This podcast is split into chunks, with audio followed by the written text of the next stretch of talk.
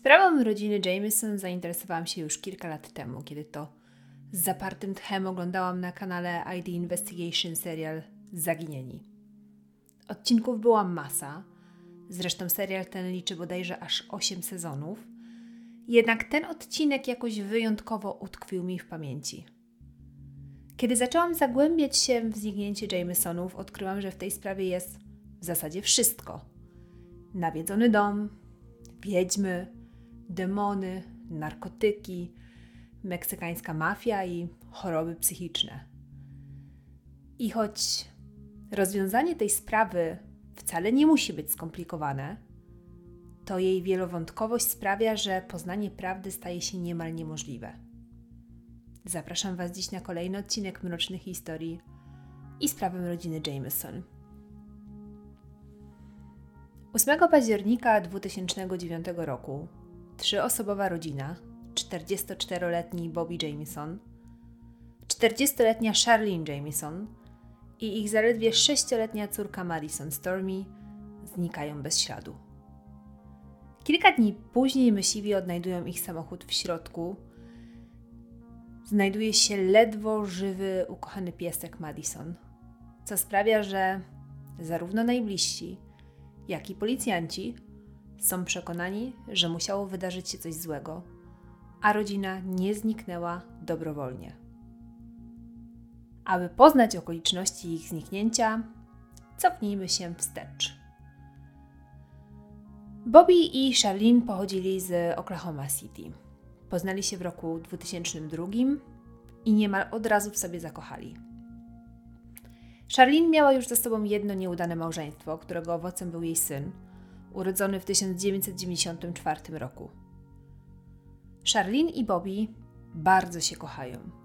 Są sobie oddani. Uwielbiają przebywać w swoim towarzystwie. Bardzo szybko, bo już kilka miesięcy później biorą ślub, a w sierpniu 2002 roku przychodzi na świat ich wspólna córka Madison. Para kupuje mały, uroczy domek nad jeziorem w małej miejscowości Eufaula, Oklahoma, w dzielnicy Lakeside. Jest to dość droga okolica, uważana przez wielu wręcz za ekskluzywną. Nie do końca wiadomo, czym Bobby i Shelin zajmowali się zawodowo, ani skąd mieli pieniądze na zamieszkanie w Lakeside.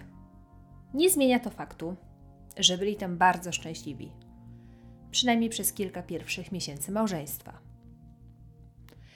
Niedługo potem Bobby niestety ulega bardzo poważnemu wypadkowi, najprawdopodobniej na motocyklu, w wyniku którego doznaje urazu kręgosłupa. Mm, uraz ten jest na tyle poważny, że Bobby nie jest w stanie kontynuować pracy zawodowej. Przechodzi więc na rentę socjalną, mm, zasiłek dla osób niepełnosprawnych, Bierze też bardzo silne leki przeciwbólowe. Przez kilka pierwszych tygodni nawet przykuty jest do łóżka. Jakby tego było mało, Madison ma wypadek w szkole, w wyniku którego traci dwa pierwsze zęby. Jest to jeden z powodów, dla których Bobby i Charlene decydują się wypisać ją ze szkoły i rozpocząć edukację domową. Wiem, że dla wielu z Was może wydawać się to dziwne, ponieważ w Polsce nauczanie domowe nie jest czymś powszechnym. Natomiast dotarłam do informacji, z których wynika, że w Stanach Zjednoczonych nie jest to nic nadzwyczajnego. Wiele dzieci korzysta z, nau z nauki w domu, nie uczestniczy w zajęciach szkolnych, a jedyna kontrola nad ich edukacją to egzaminy, które co jakiś czas muszą zaliczać. Tak więc Madison od września ma rozpocząć edukację domową. Aby ułatwić jej tą jakże znaczącą zmianę w życiu dziecka, rodzice w okolicach czerwca kupują jej szczeniaczka. Malutkiego, czarno-białego, słodkiego pieska, któremu dają na imię Maisie. Maisie jest oczkiem w głowie Madison, która nie rozstaje się z przyjaciółką na krok. Zabiera ją wszędzie. Rodzice zresztą nie mają z tym żadnego problemu. Rodzina uwielbia przebywanie na świeżym powietrzu, blisko natury. Często wyjeżdżają na kilkudniowe kempingi albo krótkie biwaki. Dlatego Nie ma problemu, żeby piesek spędzał z nimi niemal każdą chwilę. Staje się pełnoprawnym członkiem rodziny. Należy tutaj również podkreślić, że zarówno Bobby, jak i Sherlyn są osobami, które bardzo cenią sobie prywatność. Zdecydowanie nie należą do osób towarzyskich. Można by wręcz powiedzieć, że izolują się od reszty mm, mieszkańców miasta, nawet od społeczności. Jedyne miejsce, w którym się udzielają, to kościół. Charlene była wręcz uważana przez swoich sąsiadów za dziwną, ale o tym jeszcze za chwilę Wam opowiem. W każdym razie jest to rodzina trzymająca się raczej z boku i preferująca swoje własne towarzystwo. W międzyczasie natomiast dzieje się mnóstwo istotnych rzeczy. Równolegle kilka wątków przeplata się ze sobą. Kilka wątków, które na koniec mogą w sprawie okazać się istotne, jeśli nie kluczowe. Zacznę może od tego najbardziej prozaicznego.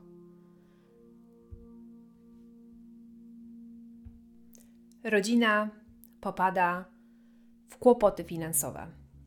Najprawdopodobniej są one spowodowane niesprawnością Bobiego i tym, że na tę chwilę mężczyzna utrzymywał się z zasiłków dla osób, dla, nie, dla osób niepełnosprawnych. Mówię najprawdopodobniej, bo niestety nie udało mi się dotrzeć do informacji, czy miał w tamtym czasie jakiekolwiek inne źródło dochodów. Wiadomo jedynie, że wpadają w tak zwaną spiralę kredytową. Biorą pożyczkę za pożyczką, wyczerpują limity na kartach kredytowych, po czym spłacają je kolejnymi kredytami. Zaczyna się wręcz rozpaczliwe szukanie pieniędzy. Charlene decyduje się pozwać swojego pierwszego męża o zaległe alimenty w wysokości 30 tysięcy dolarów. Bobby również szuka okazji do zdobycia dodatkowej gotówki i w rezultacie pozywa nikogo innego jak swojego własnego ojca. I tu możemy się na chwilę zatrzymać ponieważ ojciec Bobiego to jeden z wątków i tropów, którym w przyszłości podążać będą śledczy. Bob Dean Jamieson to osoba, która wzbudza, delikatnie mówiąc, niepokój. Człowiek stanowczy, porwisty, choleryk, nieznoszący sprzeciwu. Przez wielu nazywany czarnym charakterem. Krążyły plotki, jakoby miał mieć powiązania z mafią – zajmować się nielegalnymi biznesami i żyć nieuczciwie. Bob jest biznesmenem, właścicielem trzech farm, a także stacji benzynowej, na której w młodości pracował jego syn Bobby. Między dorosłym synem a, ojciec, a ojcem, kolokwialnie mówiąc, nie układa się najlepiej. Dochodzi nawet do tego, że Bobby składa doniesienie na policji, jakoby ojciec go prześladował – a nawet celowo potrącił autem w listopadzie 2008 roku. Bobby z obawy przed własnym rodzicem, a także z obawy o bezpieczeństwo swojej rodziny, instaluje kamerę, która obejmuje swoim zasięgiem podjazd przed domem. Konflikt jest na tyle poważny, że Bob zmienia testament, jednocześnie wydziedziczając swojego jedynaka. Nie do końca jednak konflikt obejmuje całą rodzinę Bobiego, ponieważ testament został zmieniony z korzyścią dla Madison, jedynej wnuczki Boba seniora. Tak więc, Bob wyklucza syna Bobiego z testamentu, ale wszystko po nim ma odziedziczyć Madison, córka Sherlyn i Bobiego. Konflikt rodzinny narasta, kiedy Bob decyduje się sprzedać stację benzynową nie dzieląc się pieniędzy, pieniędzmi z rodziną syna. A ponieważ, o czym już mówiłam, Charlene i Bobby w tamtym okresie zmagali się ze sporymi problemami finansowymi,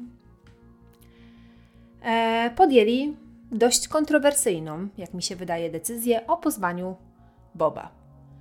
W pozwie argumentują, że Bobby większość młodości spędził pomagając rodzicom właśnie na tej stacji – Nigdy nie dostał za to żadnego wynagrodzenia, w związku z tym uznał, że należy mu się część zysku ze sprzedaży. Tak więc w sierpniu 2009 roku w sądzie złożone są dwa pozwy rodzinne. Jeden o zaległe alimenty.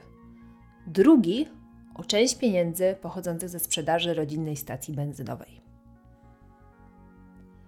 Jakby tego było mało, Charlene nie jest w najlepszej formie psychicznej.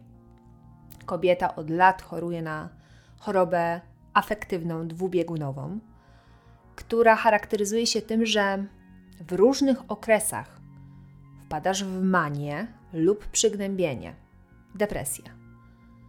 Fakt, że nastrój gwałtownie waha się między tymi dwoma przeciwieństwami, jest tym, co właśnie dało nazwę tej chorobie. Mania to nadmierne podekscytowanie i energia. Przeplata się często z bardzo ciężkimi, właśnie nie często, tylko zawsze przy tej chorobie, z y, ciężkimi stanami depresyjnymi, z myślami, a nawet próbami samobójczymi. Mimo, że Charlene ma przepisane leki, które powinna brać regularnie, nie robi tego. W okresach maniakalnych odstawia je, a w okresie depresyjnym wraca do nich. Można by więc przypuszczać, że jej choroba nie jest pod żadną kontrolą i powoduje ciągłe, bezustanne huśtawki w jej życiu, a także w życiu jej najbliższych.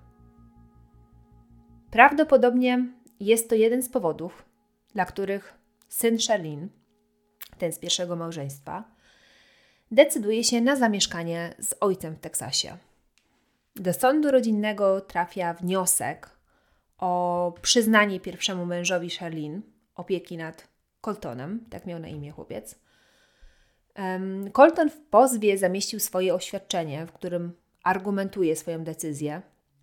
Argumentuje tym, że jego mama jest w kiepskim stanie psychicznym. E, I według Coltona cierpi ona na ciężką depresję. W jednym ze źródeł przeczytałam, że Charlene bardzo ciężko zniosła tę sytuację. Doprowadziło to podobno nawet do nieudanej próby samobójczej, w wyniku której e, kobieta trafiła na kilka tygodni do szpitala. Wśród sąsiadów wchodzą również pewne plotki dotyczące rodziny Jamesonów. Plotki wynikają głównie z ich izolacji i niewiadomym pochodzeniem pieniędzy, za które mogli pozwolić sobie na nieruchomość w takim miejscu jak Lakeside, ale również spotęgowane pochodzeniem Bobiego, a dokładnie spotęgowane tym, że Bobby jest synem Boba, który ma jakieś um, nie do końca potwierdzone, ale jednak um, kontakty z półświadkiem. Otóż e, plotkowano, że para miała być zamieszana w handel narkotykami – prawdopodobnie metamfetaminą, która była bardzo popularna w tamtym rejonie i w tamtym czasie. Do tego jeszcze jednak e, wrócimy, kiedy będziemy rozmawiać o teoriach. Przejdźmy teraz może do jednego z najciekawszych wątków, przynajmniej dla mnie, tej sprawy. Otóż Charlene i Bobby twierdzą, że ich dom jest nawiedzony. Madison miała być regularnie odwiedzana przez ducha dziecka o imieniu Emily. Charlene miała nawet podejrzenia, że duch ten w rzeczywistości jest demonem zamieszkującym ich dom. Cała trójka skarży się na hałasy w domu, dziwne skrzypnięcia podłogi, odgłosy na strychu. Podobno w domu otwierały się same szafki i szuflady, gasło światło, a wszystkim tym zjawiskom z reguły towarzyszy mgła unosząca się nad podłogą. Bobby nawet udaje się po poradę do lokalnego pastora Garego Brandona. Prosi go o poświęcenie domu, a także wypytuje, w jaki sposób mógłby przepędzić niechciane żywoty, gdzie na przykład mógłby zakupić srebrne kule, którymi mógłby um, zastrzelić ten tajemniczy, pochodzący z innego świata byt. W rezultacie dom zostaje rzeczywiście poświęcony. E, zjawiska paranormalne jednak, jak wynika z relacji rodziny, nie ustają. Najbliżsi Jamesonów oraz e, przyjaciółka Charlene w przyszłości potwierdzą, że takowe sytuacje miały miejsce, że sami mieli odczuwać dziwną obecność w domu – coś zdawało się ich obserwować, Po plecach przebiegały dreszcze, słyszeli dziwne odgłosy, a przyjaciółka Sherlyn Nicole miała nawet być świadkiem dziwnej mgły unoszącej się nad schodami.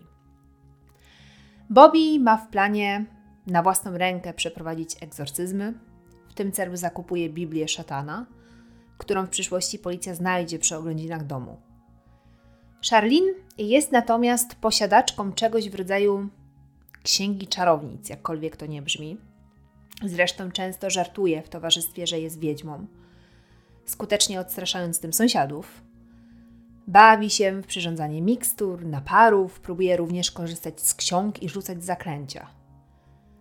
Kiedy rodzinie zdychają trzy koty, jeden po drugim, a Sherlin podejrzewa sąsiadów o ich otrucie, na drzwiach kontenera, który stoi przed e, ich domem, o którym zresztą też jeszcze powiemy, pisze czarnym sprayem: Czarownice nie lubią, gdy otruwa im się koty. Tak czy inaczej, właśnie to rzekome nawiedzenie domu oraz kiepskie stosunki z sąsiadami doprowadzają do tego, że rodzina Jamesonów podejmuje decyzję o przeprowadzce. Ten wspomniany właśnie przeze mnie kontener, który stoi przed ich domem, ma zostać przerobiony i przystosowany do zamieszkania. Rodzina zaczyna rozglądać się za jakąś ziemią, na której mogliby rozpocząć nowe życie. Tak też trafiają na ogłoszenie dotyczące sprzedaży ziemi na Red Oak w Sans małej miejscowości w górach, oddalonej od ich obecnego domu około 30 mil drogi. 8 października 2009 roku rodzina postanawia wybrać się do tego Red Oak, aby obejrzeć ziemię i porozmawiać z właścicielem. Na miejsce docierają e, bez żadnego problemu, co potwierdzi sprzedający, który się z nimi spotkał.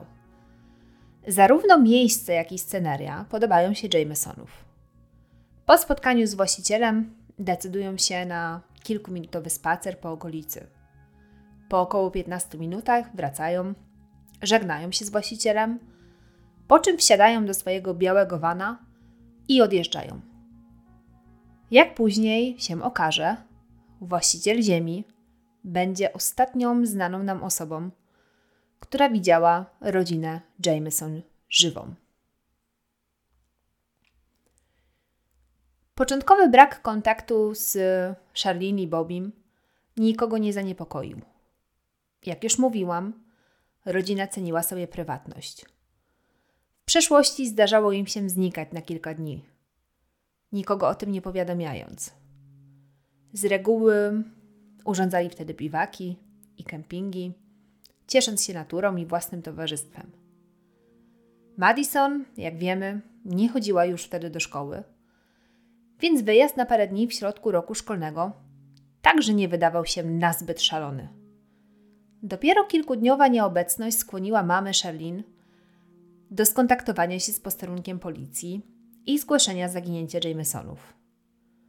Jak pewnie możecie się domyśleć, na policjantach nie zrobiło to większego wrażenia. Byli niemal pewni, że cała trójka odnajdzie się wkrótce cała i zdrowa. Sprawa jednak przybiera zgoła inny kierunek, kiedy to 17 października 2009 roku, czyli aż 8 dni po zaginięciu całej trójki, lokalni myśliwi natrafiają na porzucony pojazd. Co gorsza, odkrywają, że w samochodzie znajduje się ledwo żywy pies Jamesonów Maisie. Dla wszystkich, którzy znali rodzinę bliżej, jest to szok i definitywne potwierdzenie tego, że przytrafiło się coś złego. Nikt nie może sobie wyobrazić tego, że Madison zostawiła psa dobrowolnie. Rozpoczynają się poszukiwania na naprawdę szeroką skalę. Przewodniczy im szeryf Israel Bauchmap. Bierze w nich udział aż 400 wolontariuszy. Konie, psy tropiące, a także drony. W późniejszym okresie do śledztwa włączy się także FBI. W końcu w grę wchodziło zaginięcie sześcioletniego dziecka, co było traktowane absolutnie priorytetowo. I to niestety w niczym nie pomaga. Psy tropiące podejmują trop, zaprowadzając policję na brzeg pobliskiego zbiornika wodnego. W rezultacie nawet woda zostaje z tego zbiornika wypompowana. Ale nikogo z zaginionej trójki, ani żadnych ich rzeczy osobistych nie udaje się odnaleźć. No i a propos tych rzeczy osobistych. Po przeszukaniu porzuconego pojazdu policjanci natrafiają na telefon Bobiego, torebkę Charlene, portfele i dokumenty, a także kurtki wszystkich członków rodziny. Co należy podkreślić, mamy oczywiście październik, jesteśmy w stanie Oklahoma, więc nie mamy tutaj do czynienia z jakimiś szczególnymi wahaniami temperatur y, lub jakimiś siarczystymi mrozami, aczkolwiek średnia temperatura y, w nocy w październiku to około 10 stopni, czasem trochę mniej. Czasem trochę więcej, ale nadal jest to w tym obrębie 10 stopni. No moim zdaniem jest to dość um, chłodno. Krótko mówiąc, nie jest to pogoda na spędzenie nocy w terenie bez wierzchniego okrycia. Znalezienie kurtek wskazywałoby więc na to, że rodzina nie planowała spędzić nocy w plenerze. Ale oczywiście są to tylko i wyłącznie przypuszczenia. Znaleziono również aparat fotograficzny należący do Bobiego, a na nim zdjęcie Madison. O tym zdjęciu jeszcze sobie później powiemy. Co istotne, w samochodzie Jamesonów znajduje się pod siedzeniem pasażera e, koperta, a w niej 32 tysiące dolarów. Dziwne, zważywszy na to, że rodzina borykała się z problemami finansowymi i ledwo wiązała koniec z końcem. Oczywiście możecie pomyśleć, w końcu cel ich wyjazdu to kupno działki, że mogli być w posiadaniu zaoszczędzonej gotówki, którą chcieli zapłacić właścicielowi. Nie zgadza się jednak w tej teorii parę rzeczy. Po pierwsze, cena działki nie była w żaden sposób adekwatna do znalezionej kwoty. Po drugie, w Oklahoma, nie wiem czy we wszystkich stanach, natomiast na pewno w tym stanie, nie wolno płacić gotówką za nieruchomość. Nie ma takiej możliwości. Z tego co wyczytałam, taka transakcja musiałaby być poprzedzona wizytą u prawnika, spisaniem odpowiednich dokumentów notarialnych, przeniesieniem własności, następnie opłaceniem tej nieruchomości w formie przelewu bankowego, który musi zostać w odpowiedni sposób zaksięgowany, następnie rozliczony z fiskusem. Ma to sens. Oczywiście rodzina mogła o tym nie wiedzieć. Może chcieli dogadać się z właścicielem w inny sposób, zaniżyć cenę działki, zapłacić mu coś w rodzaju depozytu. Jest to jednak mało prawdopodobne. Byłoby to dla nich spore ryzyko wręczać gotówkę obcej osobie, w żaden sposób nie potwierdzając tej transakcji prawnej zwłaszcza, że no, e, ta suma jest dość spora. Właściciel działki również zaprzeczył, jakoby w jakikolwiek sposób mu sugerowano lub, um, lub, lub, lub w ogóle gdyby on, że on w jakikolwiek sposób zasugerował komuś, żeby opłacić cokolwiek gotówką. Jest to więc dziwne. No skąd pochodzą pieniądze? W jakim celu Jamesonowie przewożą je w samochodzie?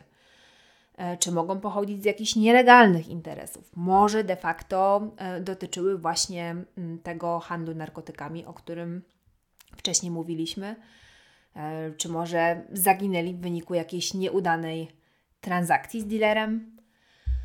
Aby odpowiedzieć na te i inne pytania, policja decyduje się przeszukać dom Jamesonów. Szybko wychodzi na jaw, że na podjazd była skierowana kamera monitoringu która rejestruje rodzinę szykującą się do wyjazdu. Nagranie te budzi wiele wątpliwości śledczych. Rodzina wygląda na nich, z braku lepszego określenia, dziwnie. Bobby i Shalin poruszają się między domem a samochodem w sposób przypominający lunatyków albo zombie. Nie zamieniają ze sobą ani słowa, patrzą przed siebie pustym wzrokiem. Nagranie zostanie, zostanie pokazane nawet psychologowi śledczemu, który stwierdzi, że no, mogą być na nim oni pod wpływem jakichś substancji odurzających. A nagranie wzbudza jego obawy, niepokój o ich zdrowie psychiczne. Mogłoby to potwierdzać wersję o narkotykach, gdyby nie fakt, że ani w domu, ani w samochodzie nie znaleziono absolutnie żadnych dowodów na posiadanie lub zażywanie, a tym bardziej handlowanie narkotykami przez Jamesonów. Oczywiście musimy również wziąć pod uwagę, że zarówno Bobby, jak i Charlene mogli być pod wpływem leków, legalnie przepisanych im przez lekarzy. Bobby przeciwbólowych, Charlene przeciwdepresyjnym, psychotropowym na swoje schorzenie, bo przypominam, Charlene cierpiała na chorobę afektywną dwubiegunową. Jednakże tu również biegli stwierdzili, że tylko zbyt duża dawka przepisanych im środków mogłaby spowodować tego typu odurzenie. Innymi słowy, musieliby leki te przedawkować. Zarówno w domu, jak i w samochodzie mm, znaleziono dwa różne listy, to znaczy jeden znaleziono w domu, drugi znaleziono w samochodzie. Listy od Charlene do Bobiego, zatytułowane Hate Letter, czyli po polsku w prostym tłumaczeniu list nienawiści. Charlene wypisała w nim wszystko, co denerwuje ją w Bobim. Między innymi to, że mało czasu poświęca ich córce, że jest kiepskim ojcem, że jest typem pustelnika, jest antyspołeczny. W liście dwa razy poruszyła temat rozwodu.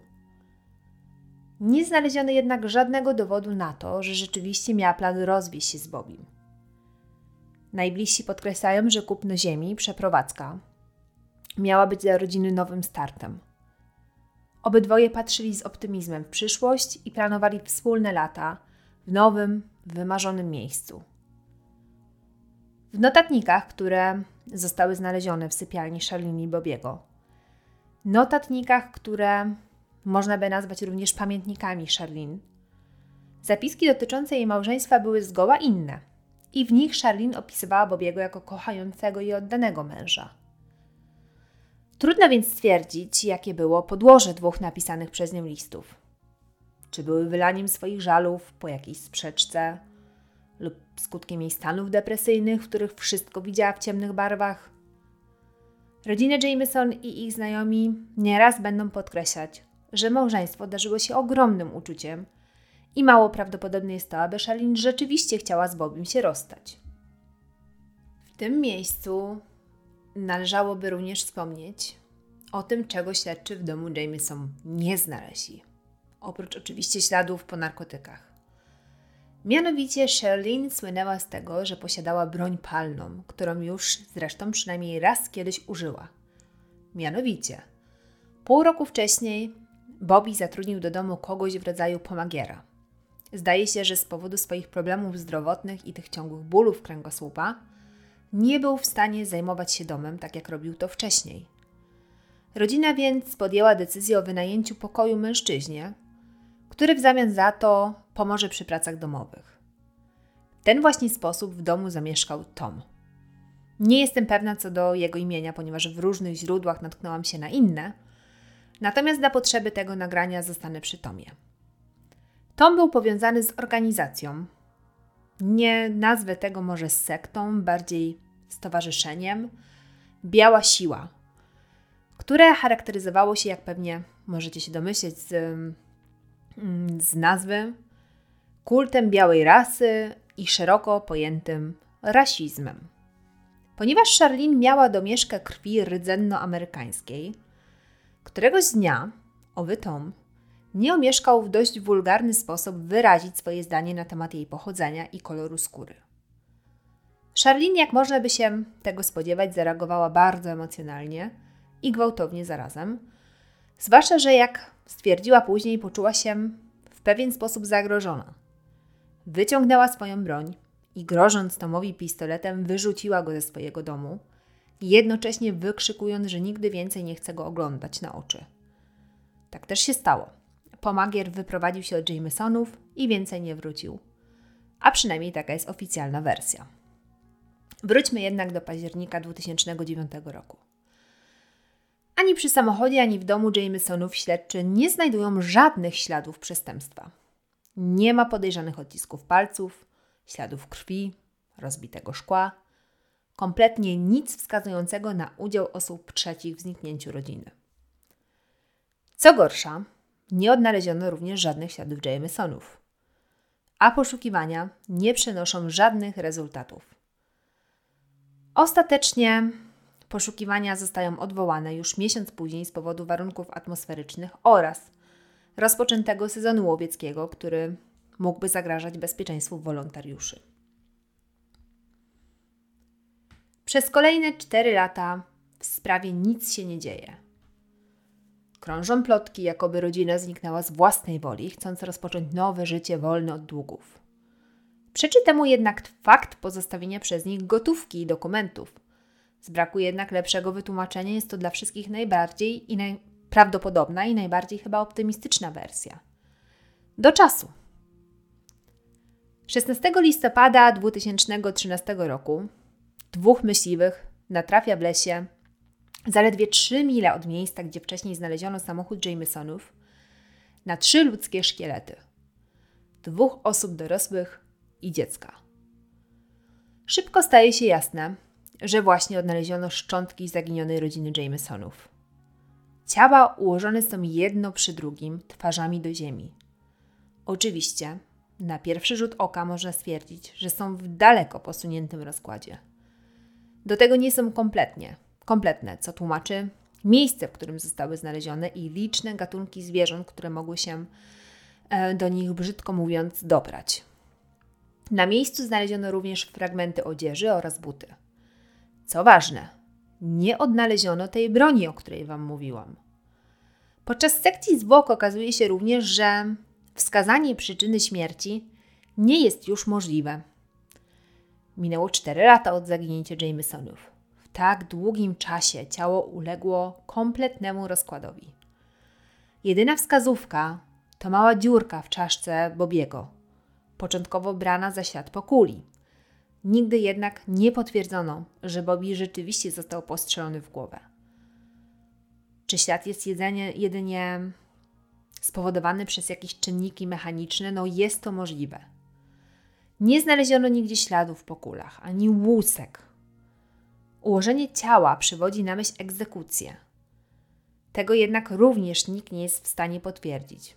W akcie zgonu wpisano przyczyna śmierci nieznana, okoliczności podejrzane.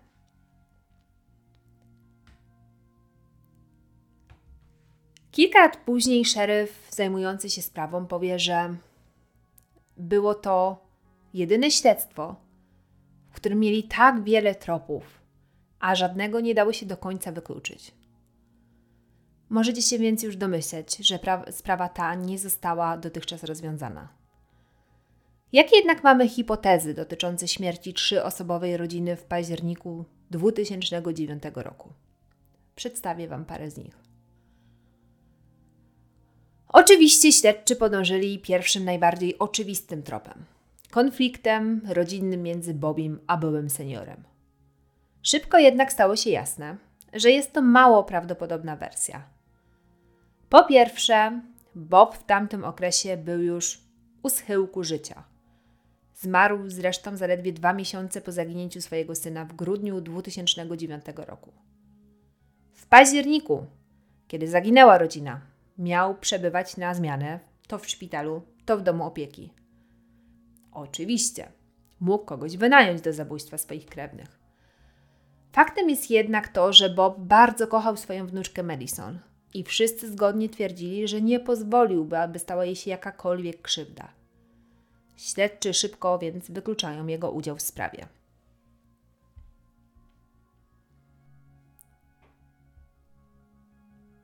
Kolejną przyjętą wersją jest to, że rodzina udała się na pieszą wycieczkę. Na spacer, wędrówkę po okolicznych lasach i górach. Następnie zgubili się w lesie i zmarli z powodu hipotermii. I tu również mamy parę faktów, które przeczą takiemu przebiegowi wypadków. Po pierwsze, dlaczego mieliby zostawić w aucie psa? Jest to zupełnie nielogiczne, zważywszy na to, że Maisie bardzo często towarzyszyła Madison i jej rodzicach, jej rodzicom, przepraszam, w wypadach za miasto. Wybranie się na spacer po lesie bez psa, którego zostawia się w aucie, myślę, że dla nikogo nie brzmi wiarygodnie. Po drugie, Nie zabrali odzieży wierzchniej czy telefonów, co nie jest normalnym zachowaniem podczas pieszych wędrówek. Dodatkowo znajdowali się 2,7 mili od swojego auta, biorąc pod uwagę poważne problemy z kręgosłupem Bobiego. No cóż, ciężko byłoby mu przejść taką trasę. Ich wyprawy zazwyczaj ograniczały się do bliskiej odległości e, od auta. Tak więc wersja ta, choć jest prawdopodobna, nadal ma swoje luki i nie da się jej w żaden sposób potwierdzić ze stuprocentową pewnością. Kolejna teoria to tak zwane rozszerzone samobójstwo. Argumenty przemawiające za takim przebiegiem wydarzeń to oczywiście stan psychiczny Charlene i fakt, że leczyła się na depresję. Dodatkowo dwa listy, choć nie samobójcze, to sugerujące niezadowolenie z małżeństwa i pewnego rodzaju kryzys, który przechodziła w związku. Nie odnaleziono również jej broni, ani w aucie, ani w domu, co mogło sugerować, że zabrała ją ze sobą. Następnie użyła. Gdyby nie fakt, że nie odnaleziono jej również na miejscu zbrodni. Przyszło mi jednak do głowy, że broń mogła zostać znaleziona przez jakichś myśliwych, przechodniów czy turystów, zabrana i nigdy nie zgłoszona. Ale czy w takim razie nie jest dziwny fakt, że w międzyczasie nie odnaleziono ciał? Poza tym najbliżsi zgodnie twierdzą, że Charlene, choć mogła targnąć się na własne życie, zresztą miała już za sobą jedną próbę samobójczą, to nie zrobiłaby żadnej krzywdy swojej córeczce, którą bardzo kochała. No tu jednak oczywiście postawię wielokropek, ponieważ tak naprawdę nikt z nas nie wie, co tkwiło w głowie Charlene w chwili tego zdarzenia, a historia zna przypadki, w których miłość do dziecka była chorym argumentem w psychice samobójcy, za tym, aby zabrać ze sobą najbliższą im osobę. Faktem jest również, iż rodzina wierzyła, że ich dom jest nawiedzony, a nawet, że prześladowani są przez demona. Czy mogłoby to w jakiś sposób popchnąć ich do zbiorowego samobójstwa? Nie wiem, być może. Sekta to kolejny trop śledczy, um, zasugerowany przez mamę Charlene, która twierdziła, że jej córka była prześladowana przez członków jakiegoś bliżej nieokreślonego kultu, prawdopodobnie czcicieli szatana. Również Biblia szatana czy Księga Wiedźmy znaleziona w domu Jameson została przez śledczych bardzo poważnie potraktowana. I ten trop jednak nie zaprowadził donikąd. Śledczy poszli również tropem Pomagiera, z którym konflikt miała Charlene. Szybko do niego trafili, ponieważ w aucie znaleziono flakonik z lekami przepisanymi właśnie na tego Pomagiera. Miał on jednak niepodważalne alibi i również został wykluczony z kręgu podejrzanych. E, następny trop, który, którym podążyli śledczy, to narkotyki. Przebawiały za tym zarówno dziwne zachowanie Bobiego i Shelin przed opuszczeniem domu, niekończące się połączenia e, Bobiego z pocztą głosową, o których Wam nie wspomniałam, e, ale rzeczywiście miały one miejsce. Tak jakbym oczekiwał na jakiś bardzo ważny telefon, może jakąś instrukcję, gdzie ma się zjawić. Oczywiście to tylko moje przepuszczenia. W każdym razie bardzo często e, podczas tego pakowania auta Bobby sprawdza swój telefon i łączył się właśnie z tą pocztą głosową. E, do tego ta gotówka nieznanego pochodzenia i to spora jak na tę rodzinę. Przypominam, żyjącą z zasiłków dla osób niepełnosprawnych, a posiadającą 32 tysiące dolarów w gotówce. Sposób ułożenia ciał przypominający egzekucję i brak broni. Co przeczy tej teorii? Dlaczego egzekutor miałby nie zabrać pieniędzy? Dlaczego nie przeszukał auta? Dlaczego nie znaleziono żadnych śladów po narkotykach w domu czy w samochodzie Jamesonów? No czy aż tak dobrze się z tym wszystkim kryli? Um, a jeżeli ten egzekutor, tak, ten dealer powiedzmy, ten morderca e, sprzątnął to auto, tak żeby nie pozostawić tam śladów po tych narkotykach, to jakim cudem nie zauważył tej gotówki? Dlaczego tej gotówki nie wziął? No dlaczego śledczym po prostu nie udało się w żaden sposób powiązać rodziny Jamesonów z handlem narkotykami? Ostatnia wersja, o której chciałabym Wam opowiedzieć, to wersja mówiąca o szajce pedofilskiej. E, lub związana z powiedzmy handlem ludźmi. Pamiętacie aparat fotograficzny znaleziony w aucie, o którym Wam wspomniałam? Ostatnie zdjęcie, które wykonano z tego aparatu, to zdjęcie Madison w dniu zaginięcia. Według rodziny jest ono bardzo dziwne.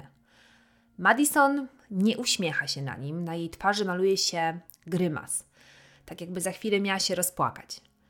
Ręce ma skrzyżowane, nie patrzy w aparat. Rodzina twierdzi, że wygląda to tak, jakby po drugiej stronie aparatu nie stali jej rodzice, a ktoś zupełnie obcy, którego Madison się bała. Tu chciałabym jednak wtrącić swoje zdanie na ten temat. Po pierwsze, sześcioletnie dziecko może mieć na twarzy grymas niezadowolenia z bardzo błahego powodu, jak na przykład niezabranie na spacer ukochanego psa, pragnienie, głód czy zmęczenie. Po drugie, jeśli Madison się bała, równie dobrze mogła bać się własnych rodziców, którzy nie zachowywali się w sposób jej znany. Dlaczego jednak mieliby robić jej zdjęcie w chwili zagrożenia? A jeśli nie oni, no to kto stał po tej drugiej stronie obiektywu? To i cała masa innych pytań nasuwa się przy tej sprawie. To sprawa naprawdę wielopłaszczyznowa, bardzo intrygująca. Sama nie wiem, ku której teorii się skłaniam. A może wydarzyło się coś, czego śledczy nie wzięli pod uwagę? Nie wiem, jakiś wypadek, atak dzikich zwierząt. Dziwne w tej sprawie jest to, że mimo poszukiwań na tak szeroką skalę w 2009 roku nie odnaleziono ciał, które były zaledwie 3 mile od samochodu. Czy jest możliwe, że ktoś je przeniósł w późniejszym czasie? Może były zakopane? Dlaczego nikt nie znalazł rodziny w przeciągu kolejnych czterech lat? Nie są to może tereny często uczęszczane, ale jednak zdarzają się tam myśliwi, turyści, miejscowi. Czy sprawa zostałaby rozwiązana, gdyby znaleziono ciała kilka lat wcześniej? Na te i na wiele innych pytań nie poznamy już pewnie odpowiedzi, chociaż ja jak zawsze trzymam kciuki za to, żeby jeszcze kiedyś ta sprawa się rozwikłała. No, mamy tutaj do czynienia z, ze śmiercią trzech osób, w tym małego dziecka, więc e, no, no, tak, taki, jest to bardzo przykre, że, e, że osoba, która może być winna temu, nie poniesie żadnych konsekwencji. Kochani, dziękuję Wam bardzo za odsłuchanie kolejnego odcinka Mrocznych Historii. Cieszę się, że znów tu ze mną byliście. Cieszę się, że jest nas tutaj coraz więcej. Mam nadzieję usłyszeć od Was opinie na temat tego, co mogło przytrafić się rodzinie Jamesonów, która wersja wydarzeń wydaje Wam się najbardziej prawdopodobna, a która najmniej. Może macie swoją teorię. Jeżeli jeszcze nie subskrybujecie mojego kanału na YouTube lub nie obserwujecie mnie na Spotify, to zachęcam, aby to zrobić. Bardzo pomaga mi to w zasięgach. Pozdrawiam Was bardzo serdecznie, uważajcie na siebie i do usłyszenia, mam nadzieję, już wkrótce.